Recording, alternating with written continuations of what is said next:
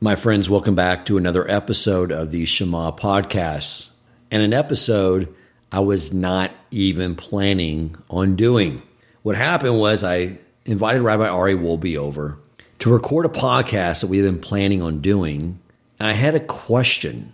I needed his advice, and I needed his advice on something that I was being very challenged with. It was a struggle I was having, and so before I began to explain to him what this challenge was, I decided to hit the record button because this is the nature of the Shema Podcast. When I'm struggling with something, when I have questions, to share it with all of you in case you are struggling with it as well. So I hit the record button and shared our conversation. I hope if this is something that you struggle with, that you'll find this conversation I had with Rabbi Ari Wolbe as meaningful and as helpful as I did. Welcome to the Shema Podcast, the podcast for the perplexed, where Torah insights intertwined through personal stories as well as interviews with leading Torah scholars demonstrate the empowering qualities of Torah and mitzvot. For more great Torah learning through Torch, the Torah Outreach Center of Houston, go to torchweb.org. Now to the show. All right, Rabbi, I appreciate you being here. I know you came into the Shema Podcast so we can discuss another topic, but I had a question, something I'm struggling with, and I figured the entire nature of the Shema Podcast is that whatever I'm struggling with and whatever questions I need to answer for myself, that I want to share it with the audience as they may be struggling with it as well. So here I'm going to just throw out on the table what I am just really challenged with. One of the things that I have been really having a difficult time with is I know it's so important that I study Talmud. And I have this amazing Harusa, Rabbi Konovich, that is there to teach me. So a couple of things with that. One is often now I'm working late. A lot of the reason is because I'm teaching the class on finance and investments for the boys between 4 and 5. I come back and I got to get more work done. Sometimes I'm working to 9 o'clock at night or later, but sometimes I wrap up at 8. I'm ready to go. In time to get over the Kollel, meet him at 8:15. But sometimes I'm so tired because I've been up since 5. And I've been blowing off that study opportunity because I can't get myself to go. I'm just worn out. And I know the Almighty wants me to go there. That's one. And I know I need to stop doing that. I got 2 nights a week with him. I need those 2 nights. The other thing, though, is that it's very frustrating for me is because I just don't pick it up. Like, he organizes everything in his mind so quickly. And I actually went out and I bought the tractate we're studying, because I have to, before I go into study with him, for one, I need like a little 20-minute power nap and a cup of coffee to get ready to go, to keep up with him. But two, I've learned this. I have to review everything we've learned, and then I have to study ahead. And even then, it helps me, but it's like at the tip of my fingers, I see how everything's being laid out for me, but I don't know what's wrong with me. I'm just like not able to organize the information neatly. And it's like, I keep asking Hashem, like, why are you making this so difficult for me? In other subject material, I'm able to organize the information, put it together, make sense of it. I can see it. It's just like right at the tip of my fingertips. That's one. The other is this desire of mine to learn Hebrew has been going on for quite some time, although I continually back away from it because it's like I could be learning Torah or I could be learning what sounds these letters make and putting them all together. But this year, or I guess a year ago, I really like committed myself. And as far as like reading goes, I'm incorporating more and more prayers in Hebrew. And with the Shemoneh Esrei, because I know that's so vital to say in Hebrew, I've gotten myself up to Mishpat. And then I have to switch to English, although the Brach I say in Hebrew. In order, during the repetition, everyone's already sort of midway through the repetition. So at least I see a path forward. I see like, okay, I keep adding one. This week I'm going to add the next one and keep adding and adding. However, I'm still not learning how to read. It's more, I'm doing it so often, it's memorization. Because whenever I read something for the first time, it's so slow. I mean, it's not like when I get an email from work, I'm like, oh, I haven't read this before. I got to slowly enunciate everything and put it together. But so that is still like just a struggle. And then I'm studying with Matt David on Shabbos, and he's like picked up comprehension. And we'll be studying something. I'm trying to like remember what the words meant. He's like, do you remember the Shorosh? We studied it 2 parshas ago. And I'm like, no, I forgot, you know?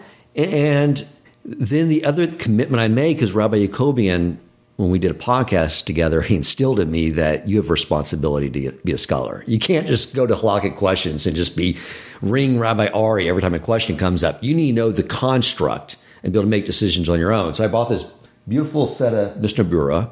All right, I need to study this. But sometimes it's just like reading, like what I'm studying right now, it's hard for me to get myself to study this. And I'll tell you something. There's this book I'm reading, which like this to me is like ice cream. Nefesh Hachaim by the Rav Chaim of Volozhin. Like it's ice cream. But I picked this up on Shabbos morning. And I knew I had, Bava Kama, I had the Mishnah Berurah sitting here on my desk. It's like, you got to get, this is your catch-up time. Right? But I picked this up and I bookmarked this page because this is what he writes to me. I feel like it was writing to me. There are many sincerely devout people who occupy themselves almost exclusively with the study of books on piety and religious devotion rather than making the study of Torah their main concern. They shy away from Torah and halakhic texts. May God forgive them. They mean well, but this is not the way toward attaining the light of Torah. And I turned the page and a few pages later, but I kept reading, even though I knew, like, this is, like, Hashem telling me, like, put this down, read what you need to read, right? And then I started reading a little further, though, and it basically was Rabbi Yaakovian's words. Like, when you go to Shemayim, like, what Mishnah did you learn? What halakha, right? And I finally put the book down, and I bookmarked that one page, so I keep coming back to it to remind me, just stick to these. So here's my question. So frustrating. It feels like the Almighty is telling me, you are not a vessel to receive the light of studying Gemara, and you are not ready. You're not a vessel to speak to me in Hebrew and study my Torah in Hebrew and pray to me in Hebrew. Like, I'm struggling. Like, this is for you. Why are you making this so difficult? Why can't I not remember Shorosh I learned 2 weeks ago or an hour ago? When I'm trying to learn how to read and daven to you in your language, it's like I feel like I'm being pushed back because I'm not ready for something. So that's where I'm holding. I don't know what's my yetzer hara or what's Hashem. Help me out here. Dan, you're such a beautiful person. And I love your question. And I love the raw authenticity of your struggle. And I envy it. I think it's beautiful. And it's definitely admirable. Let me share with you some of my personal journey. Okay. When I arrived at yeshiva in Israel at the ripe age of 15 years old, I went myself, I got on a plane to Israel, and I was completely out of my environment, out of my element. I was in a totally Israeli yeshiva. I was an American. I played ball most of the day in my 9th grade, and here I am 10th grade in Israel. These guys don't know what ball looks like. Right. And these guys were learning through pages of Talmud like it was a New York Times article. And for me, I was breaking my teeth on reading a word. Couldn't translate, didn't speak the language. And it was a very big struggle. It was such a big struggle that my parents were concerned that I was just going to drop out and go to the army. They were terrified. Really? Yeah. And they had a whole backup plan. I only found this out years later. Wow. They had a whole backup plan. They were like terrified. He is going to pop and it's all over. He's done. And to me, that was never what I thought. It never even occurred to me. What always occurred to me was that this is the struggle that Hashem put me in, or that I put myself in with the guidance of Hashem. And we don't back away from challenges. And it happened many, many, many times where I'd go to the Aron Kodesh, to the Ark in yeshiva late at night, and I would cry. I'd say, Hashem, all I want is your Torah. That's it. That's what I want. Help me. Help me, please, Hashem. I want to learn your Torah. Guide me. Open my eyes. Open my heart. Open my mind. And then I once heard a lecture a few months later, and the rabbi said, you know what we say every single day in our prayers? Every single morning, we say, Hashem, we say, Baruch atah Hashem, Lakinu Malcholam Asher Kedishanu BeMitzvosav Itzivanu La Asok BeDivrei Torah. Hashem, thank you for sanctifying us with your mitzvahs to immerse ourselves in your Torah. La Asok is like a business. Someone who's in business is in business. They are immersed in it. We ask for Torah study not to just be lilmod Torah, to learn Torah. We want to be immersed in Torah. We want to be consumed by Torah. And perhaps the greatest level one can attain is the level of being completely immersed in Torah. The Chavetz Chaim says to this, that, just because the lights are off in a business doesn't mean that they're not in business. The sign is still up. Right now they're closed. They're coming back at 9 a.m. They'll be open again. Someone who learns Torah, when they close the book and they're not in the study hall, doesn't mean they're no longer a studier of Torah or a Talmud Chacham or a scholar. A person needs to be like someone who's in business. They're always thinking about their business. Even when it says closed, they're thinking about what new products can I bring in, what can I sell, what can I put on sale, what can I bring more traffic into the business. They're immersed by it. They're immersed in it. That's what we ask for in Torah, is to be immersed in it. Our goal in Torah is not to be perfectly proficient in every area of Torah. Oh, Talmud and Mishnah and Midrash and Kabbalah, and there's so much to Torah. But the thirst that you have for learning Torah is exactly what Hashem wants from us. Hashem doesn't want us to all be at the end of the game where we all arrive at the same place. Your point A, Dan, is very different than my point A. Your point B, which hopefully at the end of your life, you reach, is going to be very different than my point B. And you have to take your journey and embrace it and love it and recognize that your struggle is going to be very different than everyone else's struggle. My grandfather of blessed memory, Rabbi Shlomo Wolbe, I've heard him say this multiple times. When he was in yeshiva as a young student, he had a passion and a love for Musar study. And he would hear a discourse, a lecture from his rabbi, Rabbi Rucham, and he would also hear a Talmud class from the other rabbi in the yeshiva. And he always had this dilemma. Which notes should he take first? Which one should he review first? The Musar study that he so much loved, or the Talmud study that he loved, but it was not as much of a passion? So what do you think his answer was? He probably went the one more challenging. He went with the one that was more challenging, because the one that's more challenging, you're never going to get to in your free time. Right. But the one that you love, you will find time for it. And it's like what you said with the Nefesh Hachaim. You're like, okay, I'm going to keep this here as a reminder to go back to what is less attractive to you. We all have areas of Torah wisdom that are more exciting for us and less exciting for us. That's perfectly fine. Hashem created so much variety in the Torah where everyone can find their sweetness, their area where their passion comes forward. That's what Hashem wants from us. But the part that's not our passion is also Torah, and it was also given to us. So even Talmud, which, by the way, Tractate Baba Kama is one of my favorite tractates, because that's the tractate I broke my teeth on, and I forced myself to write an elucidation to the entire first chapter of the book of the Tractate of Baba Kama. I had to do it because that was part of my... And there were times, I'll tell you, there was times I was struggling so much.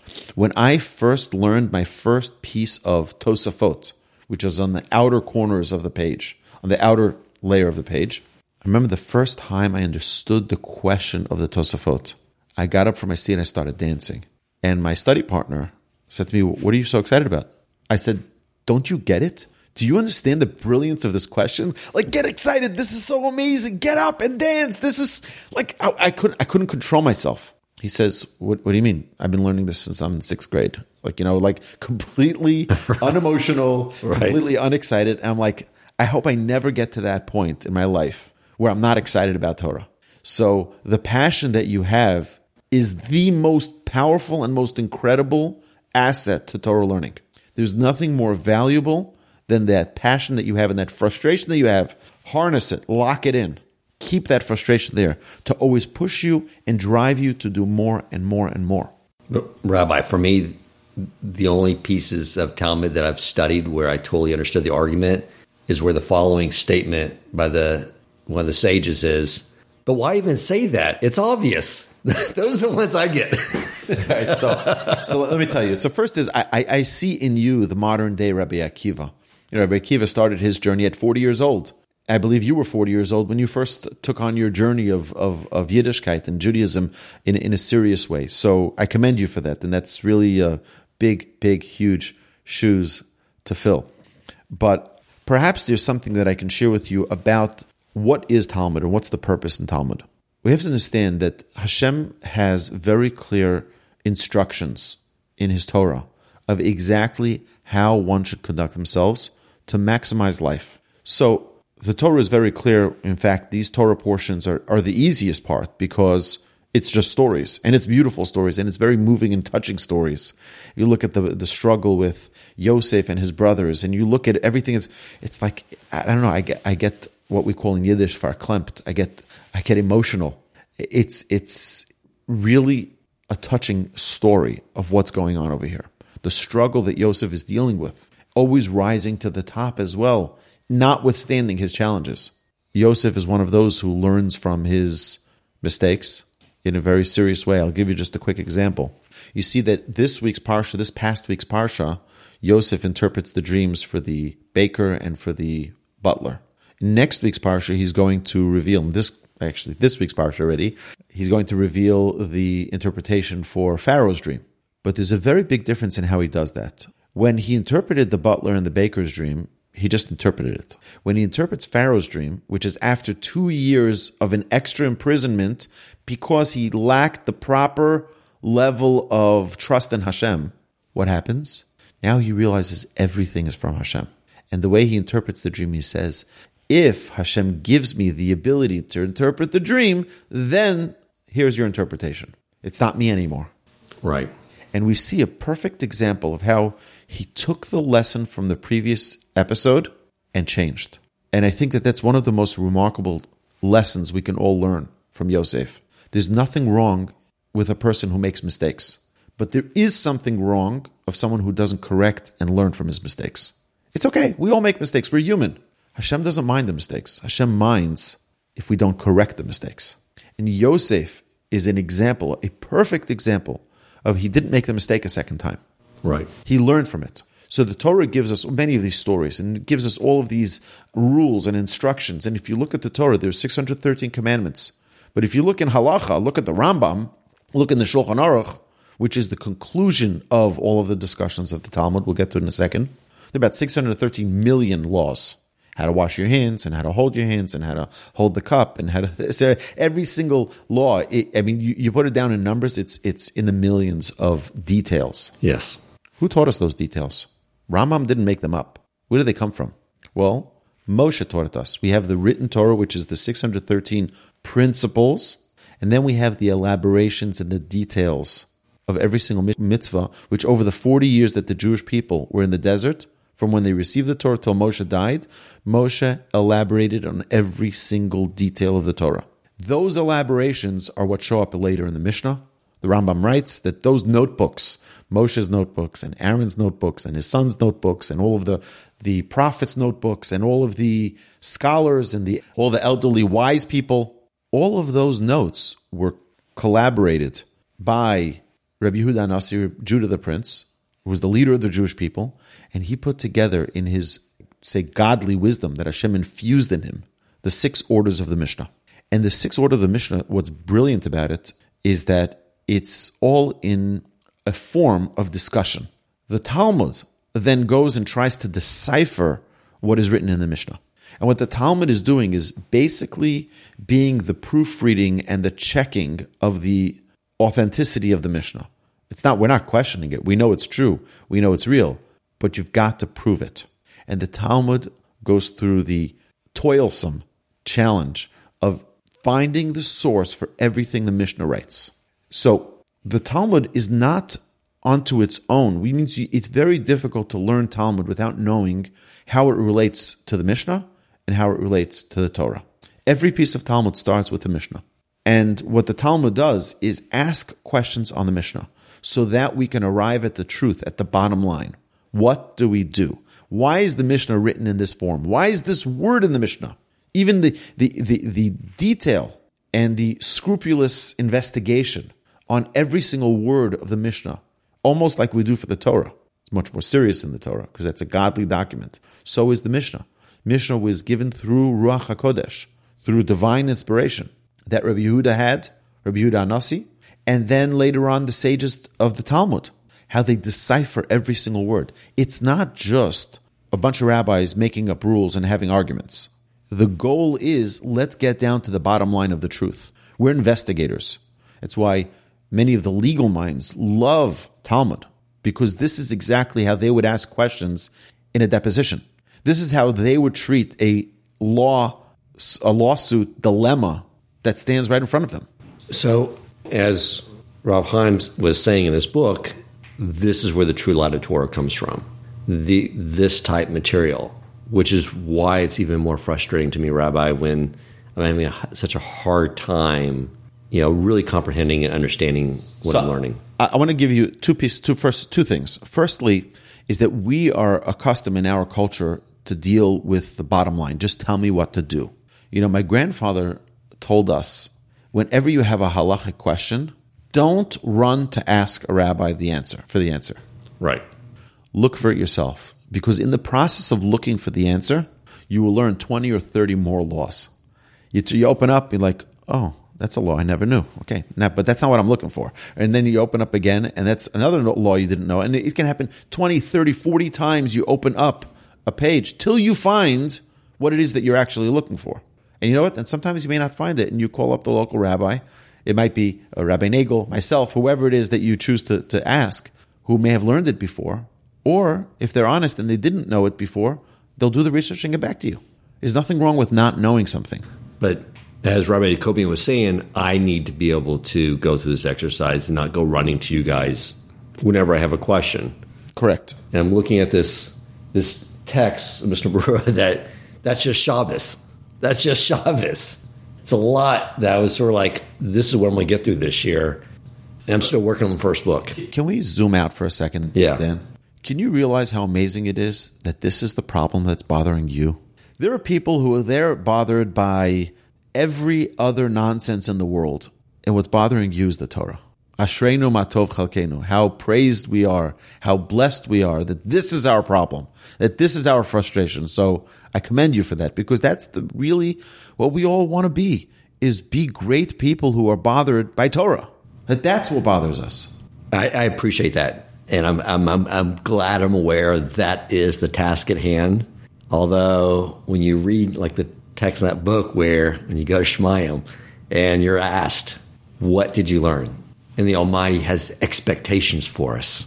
And we don't want to feel embarrassed and ashamed that we did not accomplish what we're supposed to accomplish. Granted, I didn't know anything. I didn't even know the Torah was real until the age of 40. But I'm 53 now.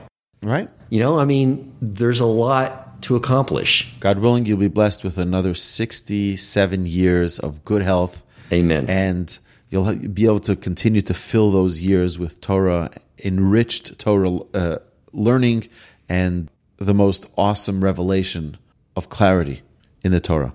The Mishnah says, Lo alecha hamalacha ligmar.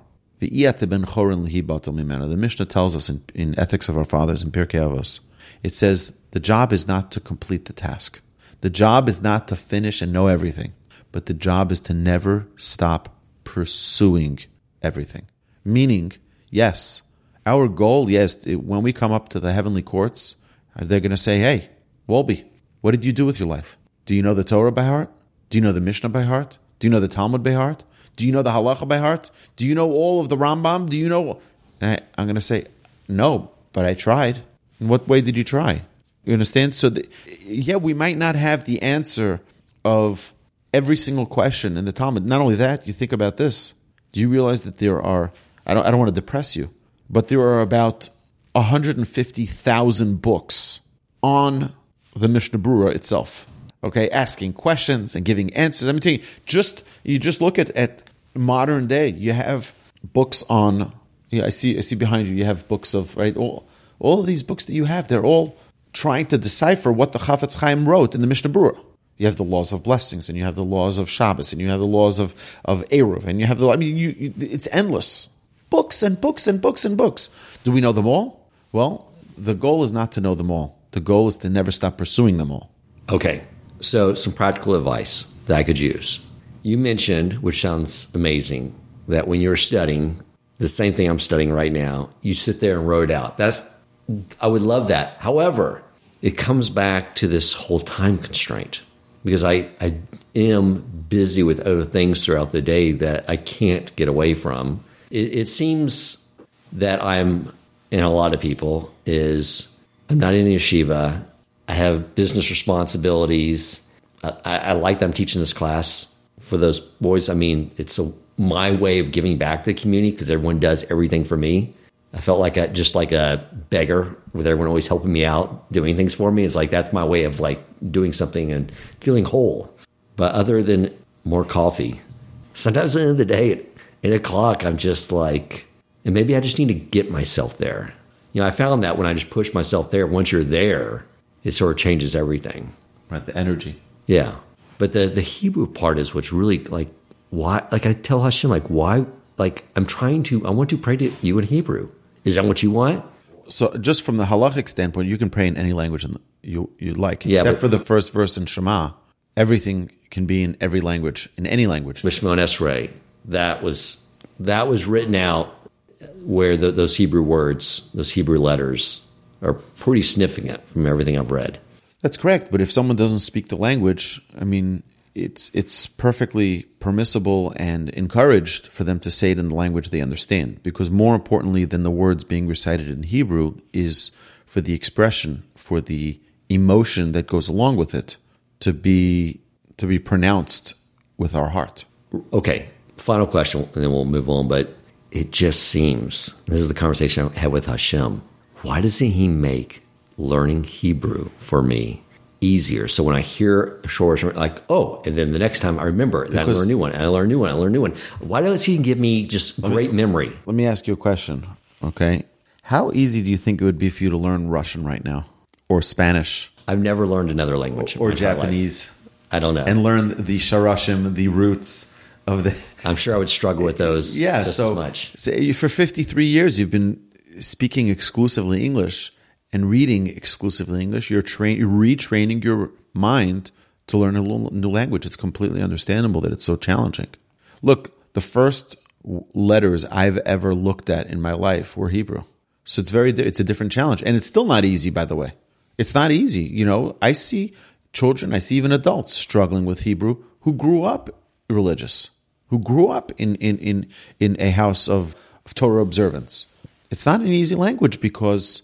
But take a step. Don't be frustrated. You've got this. One step at a time. You're already halfway through the Amidah. It's amazing. My only word of advice is don't forget the focus and the intention of the words you're actually saying. You're saying it in Hebrew, great. Remember what it means. Remember what it is that you're praying for. Right. Okay. All right. Keep it up. Thank you, Rabbi. Struggle is real. Okay. Struggle is what it's all about in Judaism. It's not I'll tell you just another beautiful idea. We say last week's Parsha, it says that Yaakov went back and he was alone and he met the man and he was struggling with the man. Till when? Till alos hashachal, till the morning. Till the morning arose. What does it say about Vaye'avek ishimo? Our sages tell us Vaye'avek is, it was dust. He was struggling, but they kicked up a dust. There was a struggle there. That's it. It doesn't say that he won the battle. It doesn't say anything. It says that they struggled. And it says that fight went all the way to the heavens. Because what Hashem wants is the struggle. He doesn't want the victory. You're in the struggle. We are in the struggle. That's what Hashem wants. Okay. So yeah, keep that fight. Keep that fight. The struggle itself is pleasing to him. Exactly. The struggle that you have right now is making Hashem glow. Hashem is like, look at my children. Look what bothers them. What bothers them is how difficult it is. Beautiful. That's what bothers them. Okay. All right. That's what I'll focus on then. All right. Well, thank you. I know you didn't come in here for this question, but I appreciate it. Podcast onto its own. I'm glad I was able to share this with the listeners as well, in case anyone else is struggling with this as well. Thank you, Rabbi. My pleasure. If you enjoyed this episode, please consider supporting Torch so they can continue to spread Torah wisdom to the world by making a donation at torchweb.org and clicking Donate in the top right corner of the page. And if you would like to get in contact with our host with comments, suggestions for future topics of learning, or questions for him or his guest rabbis, you may email him at president@torchweb.org.